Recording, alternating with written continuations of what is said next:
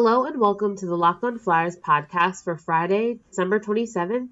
Daily dose of Flyers news, analysis, and high quality content that is ready for some games, seeing the boys. It was a nice little break, but I'm happy they're coming back.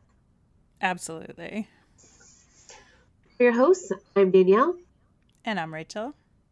Make sure to subscribe to Locked On Flyers on Apple Podcasts, Spotify, or wherever you get your podcasts so you automatically get all of our episodes here on the Locked On Sports Network. So, on today's episode, we are going to talk about the Flyers' upcoming games. We're going to preview Saturday night's game against the Sharks and then Sunday night's game against the Ducks. And we'll wrap up like every Friday with our gritty thing of the week. As always, you can follow us on Twitter at Locked On Flyers tweet us your questions for our weekly mailbag, or just let us know how you think the Flyers are doing. As always, you can follow us on Twitter at Locked Flyers. Tweet us your questions for our weekly mailbag, or just let us know how the Flyers are doing. If you don't have Twitter, that's fine. You can email us at lockedonflyers at gmail.com. So let's get into Saturday night's game against the Sharks. Are we excited for some more Flyers after dark as they go out west? We it, we are definitely thinking about it, thinking about getting excited. So before we uh, preview the teams, we just have to let you know we're recording this on Thursday, so both the Sharks and the Ducks play tonight. So some of this the stats that we have will be a little bit skewed based on the outcome of tonight's game for them. Some points and stats may change before they play the Flyers on Saturday and Sunday. So let's get into the Saturday night game. This is going to be the first of two matchups between these two teams. The Sharks are 16, 20, and 2, which is good enough for seventh in the Pacific Division. Most recently, they are 1 8 and 1 in their last 10. So, Sharks have not been doing good lately. they have not, and they are a rare team, I think, to not have success following a coaching change. Yeah. Uh, speaking of that coaching change, earlier this month, December 11th, uh, Pete DeBoer was fired for purely hockey decisions. In my opinion, it was pretty much their goaltending save percentage. But in the meantime, interim head coach Bob Boughner has been coaching the team, and things don't seem to be getting better. They do not. Uh, looking at their special teams, the Sharks are 27th in the league on the power play, behind the Flyers, who are 15th. And oh, they are first in the NHL mm-hmm. on the mm-hmm. penalty kill, ahead of the mm-hmm. Flyers, who are eighth. So not too bad on the penalty kill, surprisingly.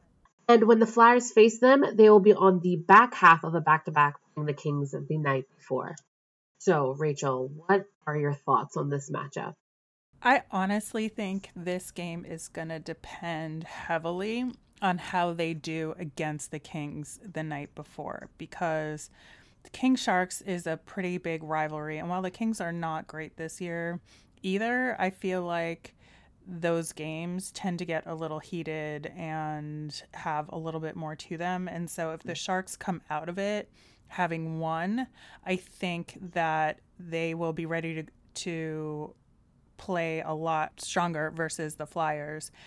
And so I, I, do think this is a momentum thing for them. And I also think that given that this is the first game for the Flyers back from the break, as opposed to the Sharks having a game under their belts to kind of get the rust off, that will probably help them to some degree. Yeah, I definitely agree on both points that you said. An emotional night the game before or the emotional game the night before can definitely contribute to this team that the Flyers face on Saturday. And the fact that they have got their legs under them by having already played a game um, and the Flyers are rested, just coming back flying to the West Coast. It definitely doesn't necessarily sit in their in the Flyers' favor, but this can definitely be just another obstacle that we that's put in front of the Flyers that they can overcome, which is kind of like a theme that we've seen throughout the season so far. Touched on it earlier about the the Sharks goaltending. It's not great. Uh, currently, Martin Jones is 12, 14, and 1 with an 888 save percentage. And their backup, Aaron Dell, isn't doing much better. He is 4, 6, and 1 the 898 save percentage. Um, not good. No, and I think it's been obviously Martin Jones that's been the big disappointment from them over yeah. this season and like you said was a big factor in the coaching change. I agree. But I think even with the stuff stacked against uh, San Jose, there are some forwards that could turn it on at any moment to give the Flyers some fits. Um, Tomas Hertl has four goals in his last six games, or four goals in his last five games with six points. And Couture has 33 points in 38 games. Had the only goal versus Vegas, the last game they uh, had before break, which they lost three to one. Looking on their defense, obviously you can never count out Karlsson, um, who has 27 points in 37 games, and Burns, who has 25 points in 38 games. Sunday against Vegas, um, Kevin Kurtz uh, at the Athletic uh, looked at all of some of the key players and key depth players uh, for San Jose and just looked at production in the past couple of games. So Patrick Marleau, zero points in 10 games. Barclay Goodrow, zero goals in the last 15 games. Kevin Labanc, which this very this surprised me, uh, one goal in his last 15 games. You have Joe Thornton, two assists in his last seven games, zero goals on the season. Timo Myers, two goals in his last 17 games. Erik Karlsson, zero goals in his last 12 games. And Brent Burns, only one goal and one assist in his last 17 games. Yeah, so it really isn't just the goaltending here. It's that their top guys just aren't producing. Definitely the offense has dried up. Just not great at all. I, I definitely think that, you know, can't all be blamed on goaltending, but for me, I think Uh, I love this saying where it's like you see a look at a good coach and look at you'll see a like strong goaltending save percentage behind it. I don't think that the coaching change was the biggest thing that needed to happen this year for this team, but I think that was the easiest thing. And you put on the outline that you think that the GM might be in the hot seat. Yeah, I do because usually when there is a roster constructed like this that should in theory, be doing really well and isn't. They're not producing offensively. The goaltending isn't producing. A coaching change isn't changing that in any meaningful way so far. And obviously, I think that they'll ride out the season. But after this season, if the Sharks have not had some remarkable improvement for the second half, I really think that he could be on the way out. Yeah, I, I would be surprised if he's not on the hot seat. Um, just because of San Jose, their team and their ownership seem like very proud. And I just, I don't know. I think there's a lot of things wrong. And I think the GM is kind of just kind of covering himself for this. I don't know. When I look at their off season, yeah, they didn't address goaltending, but I thought they made some good moves, like moving on for certain players. But I mean, I don't really have that huge big of a like. I just hope the Flyers win, to be honest. Yeah, you know, I just see their situation to some extent as similar to the Flyers last season, and I know the okay. Sharks core is a lot better, I think, overall than the Flyers was last season. But I feel like the circumstances are similar in the sense that you have a whole bunch of people who should be producing who aren't, and that they made a coaching change and it's not working. And so I just feel like it's one of those things that's inevitable. Yeah. That's a really good way to look at it. And when you when you do see that there are a lot of similarities from last year, even how horrible last year was. I mean, granted, the Flyers weren't didn't just come off of a really good playoff success. But yeah, it just sucks because I guess when you're looking at it as a Sharks fan point of view, I thought Boer was a good coach. Like I didn't think that he was as bad as Hack. Uh, he did a lot of good things for that team um, in his tenure there. So their coaches are always the first to go. I mean, you can you can fire a coach, you can't fire a whole team. It's true, and I you know I think that expectations there are high as well they should be and that they're just at this point where they have to do something big and maybe have a different philosophy going into it to get back to where they were. Yeah. Kind of sucks for Joe Thornton out of everyone. I, I feel bad for him. Me too. I mean, I, I feel bad for a lot of these guys. And, yeah. You know, they're they're doing their best, but it's just not happening right now. Looking at this for Saturday night's game, talked about things that you think that the Flyers need to do. Who do you think, or what do you think the outcome of Saturday's game will be? Like I said, I think it will depend to some extent on how the Sharks are coming into this game from the night before. But I think the key for the Flyers will be to play as if the break never happened mm-hmm. and have a really strong first period and second period. I mean, obviously a full 60 minute game, but they really have to just step on the gas and not let up from the beginning to make sure that they can take advantage of the situations that they can, especially knowing that despite how bad they're playing overall, the Sharks do have that really good penalty kill. And so given that the Flyers have struggled on the power play a lot this season, that they may not be able to take advantage of those situations and they'll have to work harder at five on five in order to produce. Yeah, I definitely agree. And I think that the Flyers have been doing pretty well five on five. And I think that if they can jump back into it and continue that, that'll definitely lead to their success. And on the the power play, not to give up goals just because that can really switch things into San Jose's favor very quickly. So hopefully we can see that happen on Saturday. Welcome back to Locked On Flyers. We are going to jump into our preview of the Flyers and the Ducks for Sunday's game. So, we all know this is the second and final matchup of the season between these two teams. The Ducks are 15, 18, and 4, which is good enough for sixth in the Pacific Division. Their last 10 games are 4 6, and their last game was a loss. Um, we've seen some movement between the AHL team and the NHL team, and uh, Daniel Sprong was called up from the AHL because they've had some injuries. We won't see Rickard Rakell, He was injured. Um, however, Getzlaf and Silfverberg had the flu. And so with the break, uh, we think that we will should probably see those two in the lineup.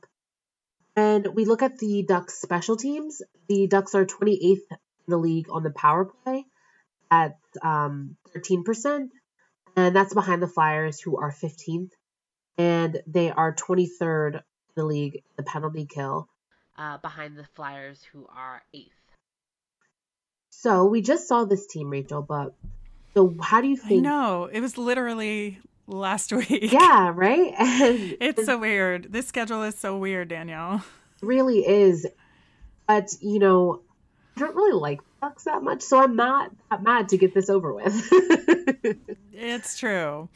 Yeah, they obviously started their four game win streak leading into the break versus the Ducks. Yeah. So that is at least a good point to start off with that we know this team is beatable and unfortunately we won't get the brothers playing again. At least i don't you think won't. so because Kase our Kase got sent back down to the phantoms. So it'll just be Ondrej on the ducks all by himself. Mm-hmm. uh, so that's kind of sad. But i do appreciate that in our last game against them you know we got goals from Giroux and from Voracek and from Coots. And so if they can repeat that performance, I think we'll be in good shape. Yeah, I liked what I saw last game uh, between these two teams uh, from the Flyers, and I think that you know we'll be at a little bit of a disadvantage playing the second half of a back to back. But I think that the Ducks kind of the best team to play that second half of a back to back, just because out of all the California teams, I just feel like Ducks maybe the Flyers can get a win off some you know, not playing a full 60 minutes. And I think that obviously the travel being shorter yeah. makes it a little bit easier of a back to back that it's not that far away. Very true, very true. Sorry guys, you still have to use but it's a short flight. It's like I mean, it's yeah. probably less than an hour. Yeah. So that's not too bad. It could be worse. Looking at this lineup, who is a difference maker? I would say Rakell, but he is out with an injury. So who do you think on this lineup that might be a pain for the Flyers? I mean, it's hard to say. You know, I want to say Getzlaf again, just because he does that. Uh, I had forgotten completely. I think that Del Zotto was on the roster, and you know we're always good for having ex Flyers score inappropriate goals against us. But I did note that uh, Sam Steel might be a dark horse candidate for some offense against us. Yeah, I think, you know, he's been picking up his game and he was the one that scored the last goal for them in their game right before the break. Yeah, I would agree with that. For me, for the Ducks, I think Daniel Sprong. I wouldn't be surprised to see if he gets a jolt from being back in the NHL. And with some of the injuries, he might be playing with Getzlaf and take advantage um, and, and score one against the Flyers. Yeah, he could. If you know, it obviously depends on the lineup, but yeah. Uh, but presuming he's in, you know, in for the game, he could definitely cause some havoc for us. He has like a he has a really really good shot. Um, so when we look at goaltending, I think there's only really one goaltender we think will face on Sunday, and that's John Gibson. Throughout the season, he is 11, 14, and 2 with a 907 save percentage. Uh, but last game, he stopped 27 of 30 shots uh, and had a 900 percentage.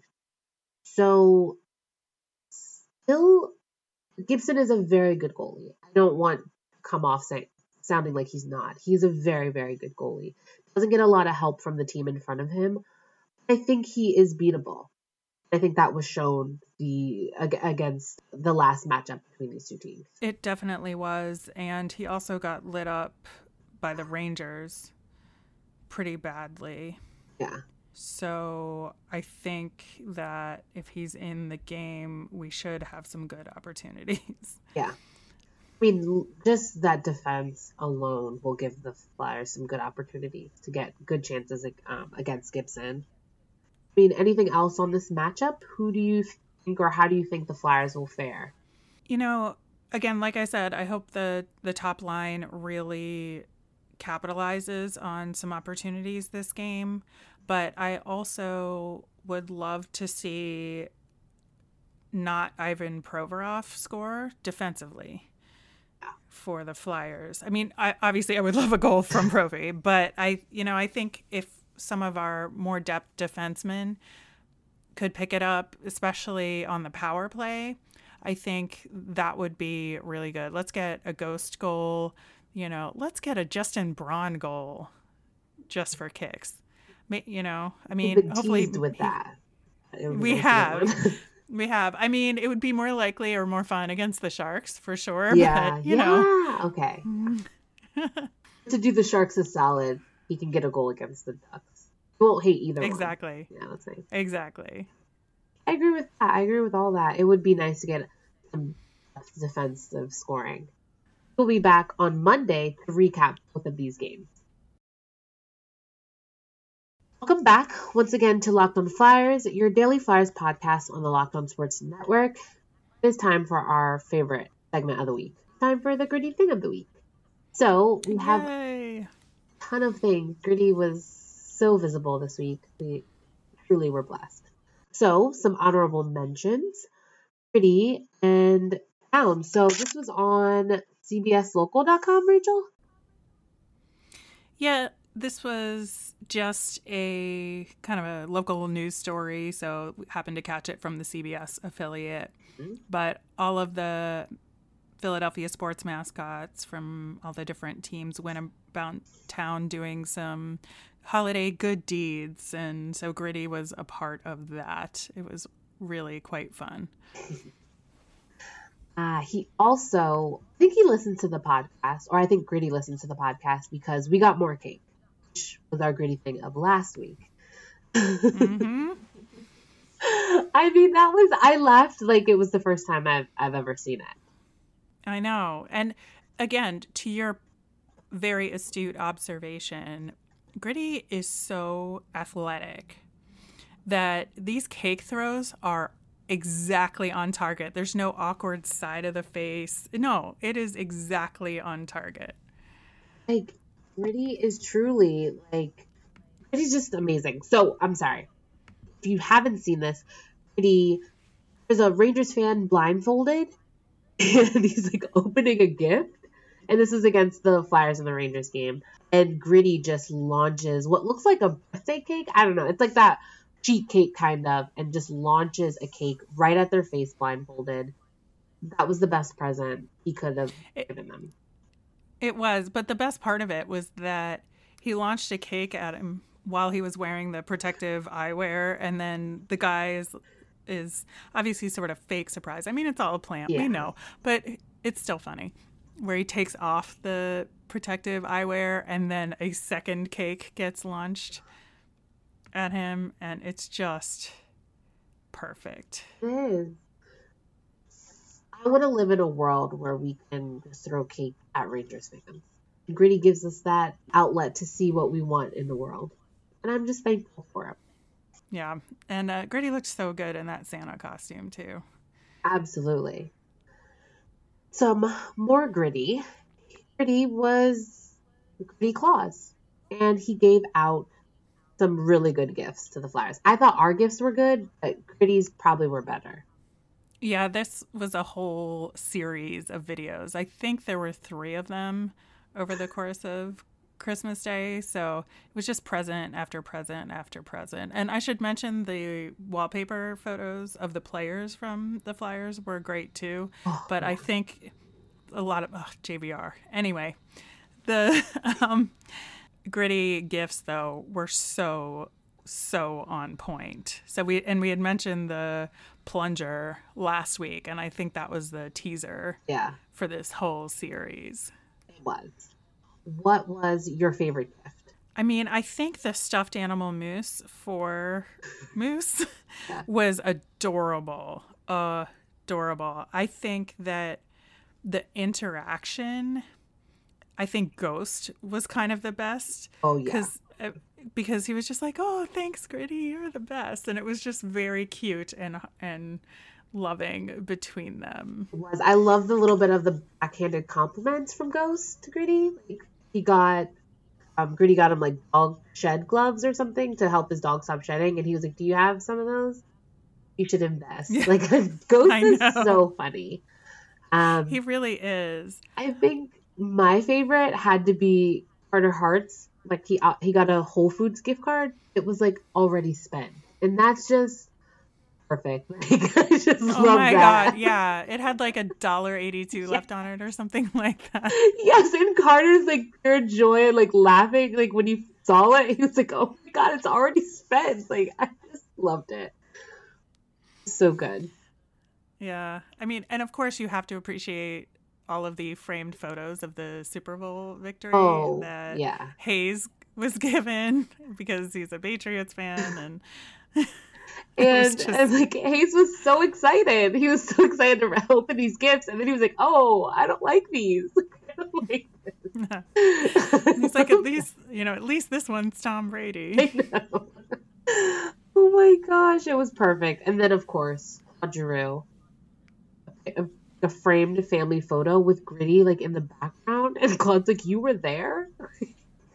Just loved it. I lo- like if I could see Claude and Gritty interact every single day, I would. I that's what I want. That's what I want to watch. I just love it. Claude looks he just seems so like exasperated, like he just is fed up. Like, come on, when is this gonna stop? And it's not because we all are gritty because we all love Claude, and it's just it's amazing to see. But can you can imagine that none of these were our gritty moment of the week? gritty even top. I know. There's well, more. Yes, there's more. So our winner, our gritty thing of the week, was the Christmas Spectacular. This happened at the Rangers game. Gritty and the Flyers or the in-house dance team were um like Rockettes did like the Rockettes dance um, during one of the intermissions, and It was perfect, everything that I could ever ask for. They were like honestly so very good. They were. The dancers were really good. Gritty is a good dancer. And just fit in. The choreography was really, Really on good. point. and like all of their legs same time like they were they practiced this a ton of times and they nailed it and the flyers uh, tweeted it out and said better than the rocket and honestly they were I agree. It was uh it was so so fun to watch and I just you know, even if you're in a foul mood, watching this video will put you in the holiday spirit. And I think that's what it was meant to do. absolutely and with that we're going to end on a high note thank you guys so much for listening to today's show we will be back again on monday with a recap of this weekend's games and our nemesis of the week Wednesday is our next mailbag, and we obviously want to hear from you. So send us in your questions via Twitter at Locked On Flyers or lockedonflyers at gmail.com. I'm Danielle, and you can find me on Twitter at Danielle underscore Nick. It's Danielle underscore N-I-C-C. And I'm Rachel. I'm on Twitter at rmiriam. That's R M I R I A M. If you'd like to be a featured sponsor on the show, please email us at lockedonflyers at gmail.com. And you can find us on Apple Podcasts, Google, Spotify, Stitcher, honestly, just wherever you get your podcasts. Have a great weekend, everyone.